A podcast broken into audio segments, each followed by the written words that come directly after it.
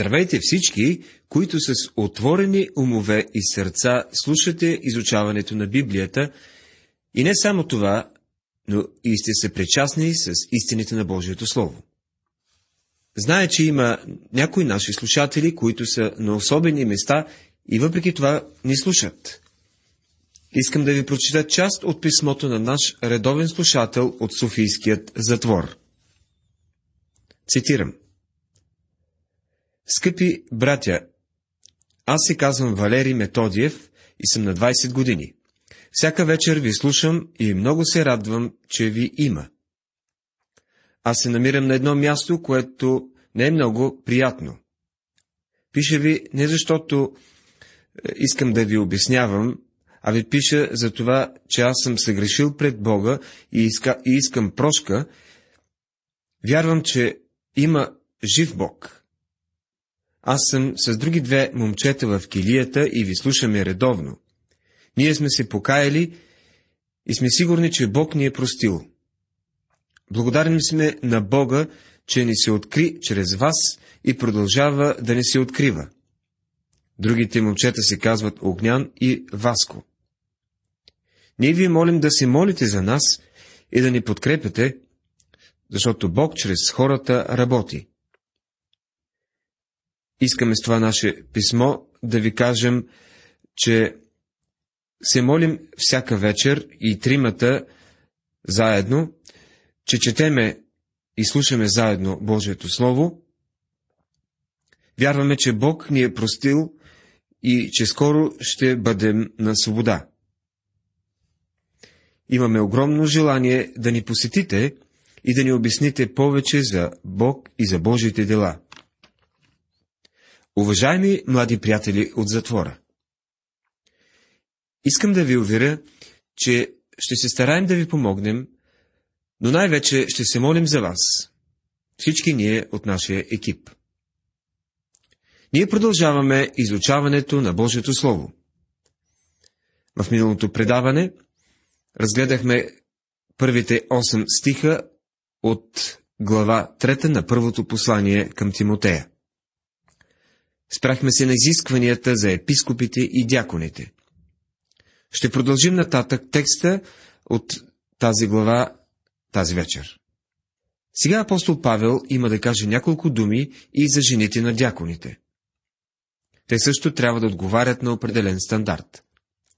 Тъй и жените им трябва да бъдат сериозни, не клеветници, самообладани, верни във всичко.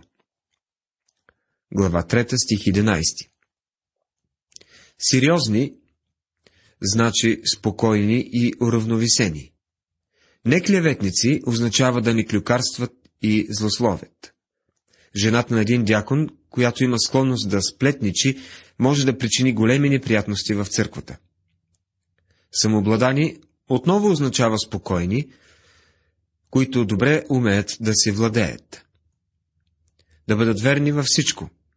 Жената на дякона трябва да е вярна на съпруга си, на самия Христос и на неговата кауза. Дяконите да бъдат мъже всеки на една жена и да управляват добре чедата си и домовете си. Глава 3, стих 12. Дяконите трябва да отговарят на същите лични и семейни изисквания като старейшините. Защото тие, които са служили добре като дякони, придобиват за себе си добро положение и голямо дразновение в вярата на Христа Исуса глава 3, стих 13. Добро положение, с други думи, един дякон, който служи добре, ще се прочуе като човек, на когото може да си има доверие. Това е потвърдено на практика от живота на дяконите Филип и Стефан. Тъй като те показват вярност в служението, като разпределители на помощите за бедните, Божия дух ги издига на едно по-високо положение – в Дяне на апостолите виждаме, че Филип служи като успешен благовестител. Следствие на неговото благовестие, Самария повярва, прие Христос. А Стефан беше учител, на когото не можеше да се противостои. Думата дразновение означава увереност и кораж в свидетелството. Не забравяйте, че основното служение на дякона е духовно. Спомням си за случая с един човек, който е бил досега дякон и трябваше да поеме длъжността на старейшина. Той обаче не смяташе, че е достатъчно духовен, нито познава до, достатъчно добре Библията, за да бъде старейшина.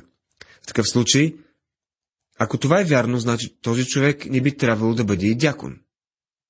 Той е бил избран за дякон по-скоро поради факта, че е бил добър бизнесмен.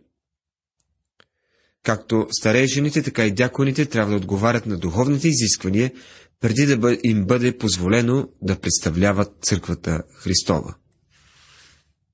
В следващите стихове апостол Павел докладва на Тимотей.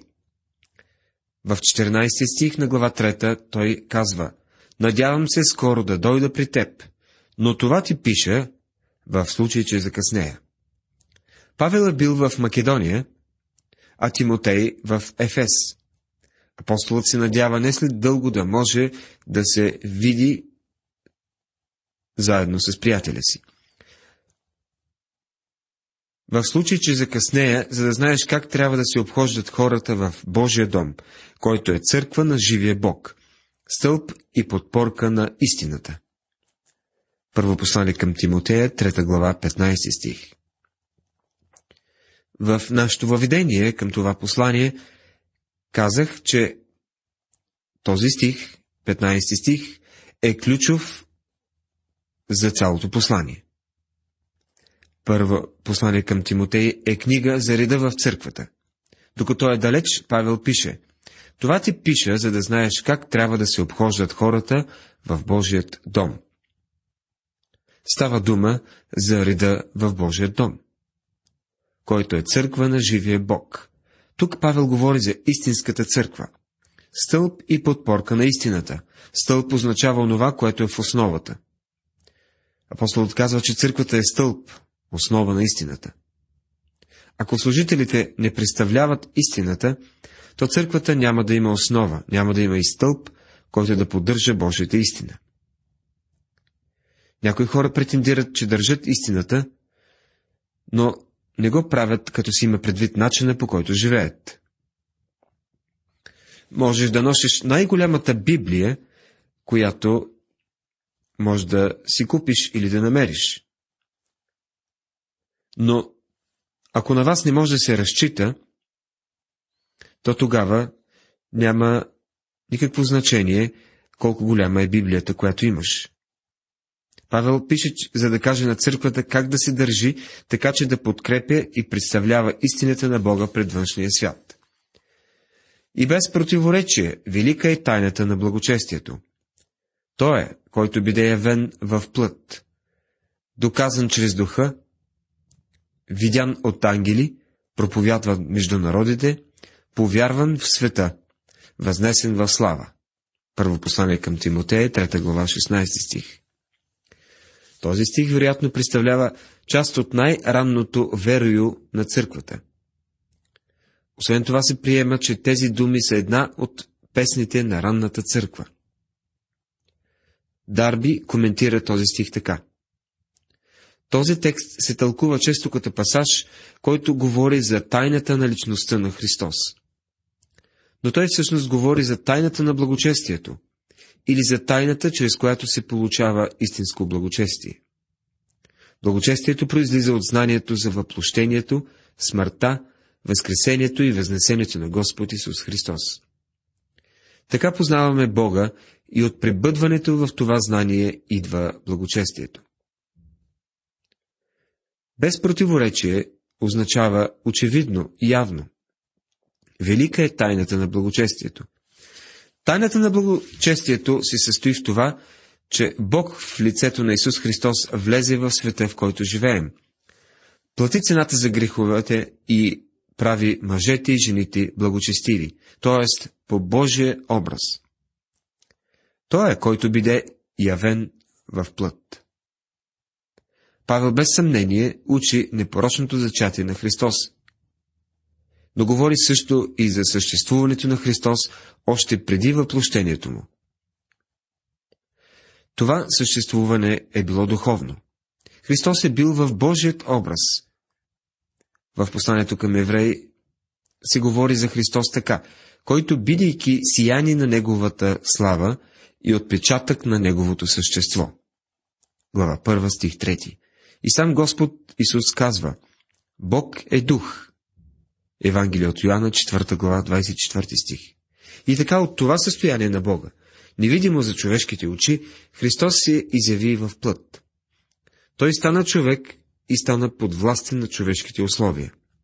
И именно в това човешко състояние неговите атрибути са били забулени. Тази мисъл изразява и Йоанн в своето Евангелие. И Словото стана плът. Глава 1, стих 14. Той бе роден в плът и обитаваше между нас. Точно както Бог е бил невидим в скинията, в пустинята, така и Исус Христос е бил скрит, когато е присъствал сред нас в човешка плът. Той не се явява пред човеците такъв какъвто е. Хората не го разпознават.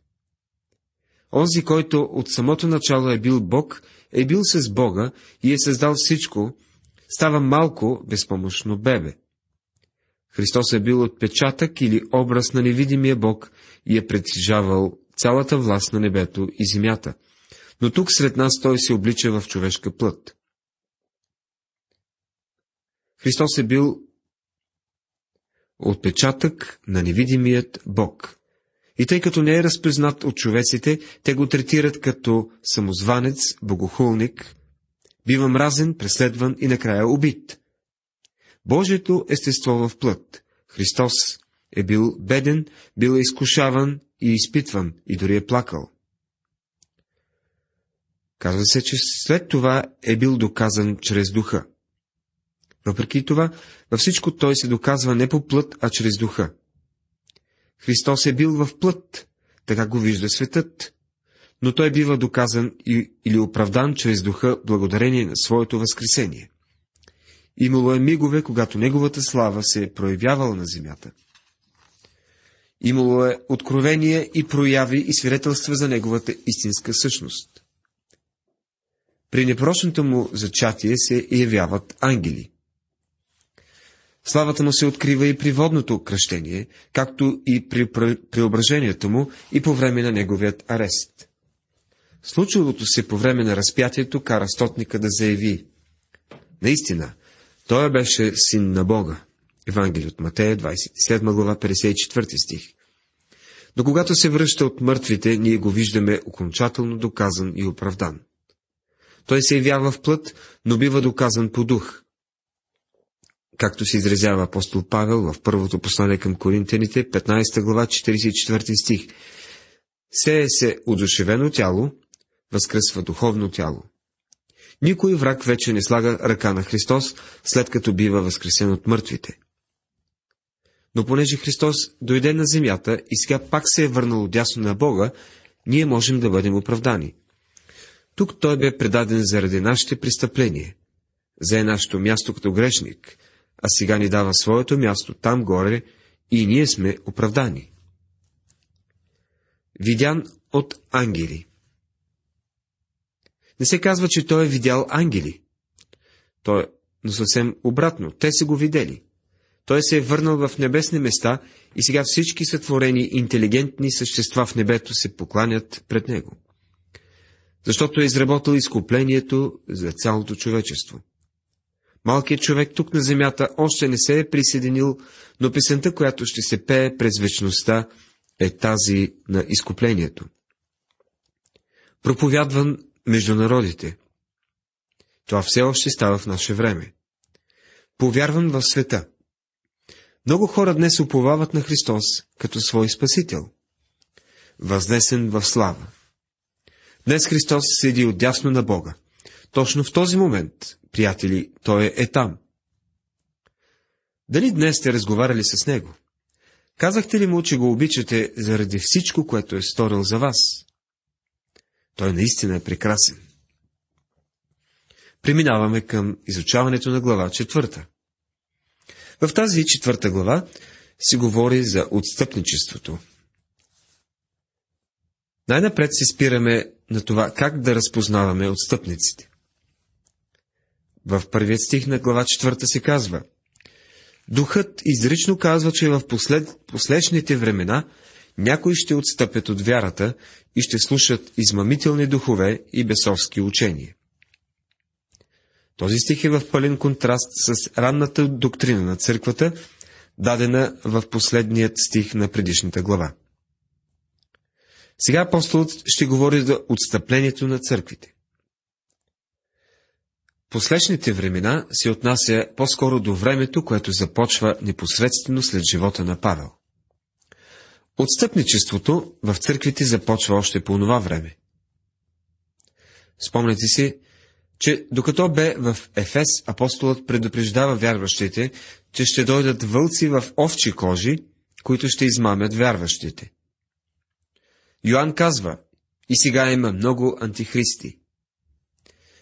Неправилните учения вече са навлезли в църквата. Първата най-голяма църква е била коптската църква в Африка. Тя е била далеч пред останалите. Северна Африка е родина на някои от най-забележителните свети от ранната църква, в това число и на Августин, Тертулиан и Атанасии. Но същата тази църква се отклонява в Ерес и отпада от вярата. Когато казва тук последни времена, Павел изобщо няма предвид пришествието на Христос. Но във второ послание към Тимотея, трета глава, първи стих, той казва, а това да знаеш, че в последните дни ще настанат усилни времена. Апостолът използва една техническа фраза, която винаги се отнася до последните дни на църквата на тази земя. Последните времена, споменати тук в първото послание към Тимотея, се отнася до това, което предстои на църквата още по негово време. Някои ще отстъпят от вярата. Павел предупреждава, че ще има учители еретици, които ще заблудят много хора. Ще настане отдалечаване от вярата. Павел пише още във второто послание към Солунците, втора глава, за предстоящото отстъпление. Всъщност, отстъплението присъства в църквата от дълго време и в никакъв случай няма да е нещо ново в последните времена. Тази тенденция ще продължава да нараства. Някои ще отстъпят от вярата. Тук гръцката дума афистеми означава отдръпвам се, оттеглям се. Отстъпването предполага не само някаква посока, към която се върви, но и друга, от която се идва. Отстъпниците са хора, които някога са изповядвали вярата, но сега са се отдалечили от нея. В езичеството не може да има отстъпничество, защото езичниците никога не са изповядвали вярата. Никога не са заявявали, че вярват в Христос като Спасител. Те никога не са чували за Него и сред тях не може да има отстъпление. То се появява в организираната църква сред онези, които изповядват вярата, а след това се отдалечават от нея. Ще слушат измамителни духове. Но какво ги е накарало да се отдалечат от вярата? Коя е причината? Дали това става, защото те са се образовали по-добре, станали са по-начетени? Дали е заради научното развитие и увеличилото си познание, което показва, че вярата вече не върши работа? Не. Апостол Павел казва, някои ще отстъпят от вярата и ще слушат измамителни духове. В някои преводи тези две части на изречението са в причинно-следствена връзка. Някои ще отстъпят от вярата, като слушат измамителни духове. Измамителни всъщност означава скитащи, бродещи и произлиза от думата вагабонд или измамник. Сатана всъщност олицетворява всички тези неща едновременно. Хората ще послушат сатанинските учения. Бесовски учения. Хората ще се обърнат към бесовските учения. За мнозина днес е тревожен факта, че дори в нашето материалистично време съществува завръщане към спиритистките практики, на които се отдава голямо значение. На християните се казва да изпитват духовете, за да разберат дали са от Бога. защото в света са навлезли тези измамителни духове. Тестът, който трябва да прилагаме, е кредото, изявено в първото послание към Тимотея, 3 глава, 16 стих. Бог, който биде явен в плът, доказан чрез духа. Единственият начин за спасение е чрез смъртта на Христос и именно с тази истина можем да изпитваме бесовските учения в наши дни. Има една група хора, които твърдят, че са вярващи и отдават голямо значение на демонизма. Те силно се интересуват от тази тема и четат всичко, което им попадне по въпроса. Виждаме истинско проявление на духовните сили, но най-доброто, което ние с вас можем да направим по отношение на дявола, е да си плюем здраво на петите. Не бива да се замесваме в подобни неща. Павел ни предупреждава да не се оставяме да бъдем подмамени от бесовски учения. Трябва да се пазим от тях, като изпитваме всеки дух според това, дали признава божественото естество на Христос и дали приема факта, че Бог е бил изявен в плът и че ние се оправдаваме чрез изкуплението, което Той изработи за нас на кръста. Чрез лицемерието на човеци, които лъжат, кои, чиято съвест е прегоряла. Първо послание към Тимотея, 4 глава, 2 стих. Отстъпниците ще се представят за много набожни и силно религиозни. Не трябва да имаме никакво доверие на набожното позиране от страна на някои духовни в кавички светии, които си имат за нещо по-особено. Приятели, ако наистина държите на истината, тя ще ви направи смирени, защото първото, което ще разберете ясно е колко малко всъщност знаете. Всеки един от нас трябва да осъзнава колко още много има да учи от Библията. Някои знаят твърде малко за Божието Слово, но говорят така, сякаш са истински авторитет по библейските въпроси. Някои от тях са такива лицемерни човеци, които лъжат, представят се за нещо, което не са, чиято съвест е прегоряла. В първа глава, пети стих, на това послание четахме, че нещата, които трябва да характеризират видимата църква са вяра, любов и добра съвест. Ние трябва да сме състрадателни и добри хора. Знаем, че в някои църква, църкви стават неща, за които могат да ти се изправят косите. Тези неща не биха били възможни, ако съвестта на тези хора не е пригоряла и човек не се е удалечил от Божието Слово. За Божието намерение и план е важно църквата да има чувствителна съвест и да не пада до такова ниско положение. Уважаеми приятели, тази вечер в нашето предаване изучавахме втората половина на глава трета, в която говорихме за изискванията към жените на дяконите и поведението в Божия дом най-общо. В глава четвърта започнахме една нова тема. Как да разпознаем отстъпниците? Тази тема ще доразвием в следващото ни предаване. Бог да ви благослови!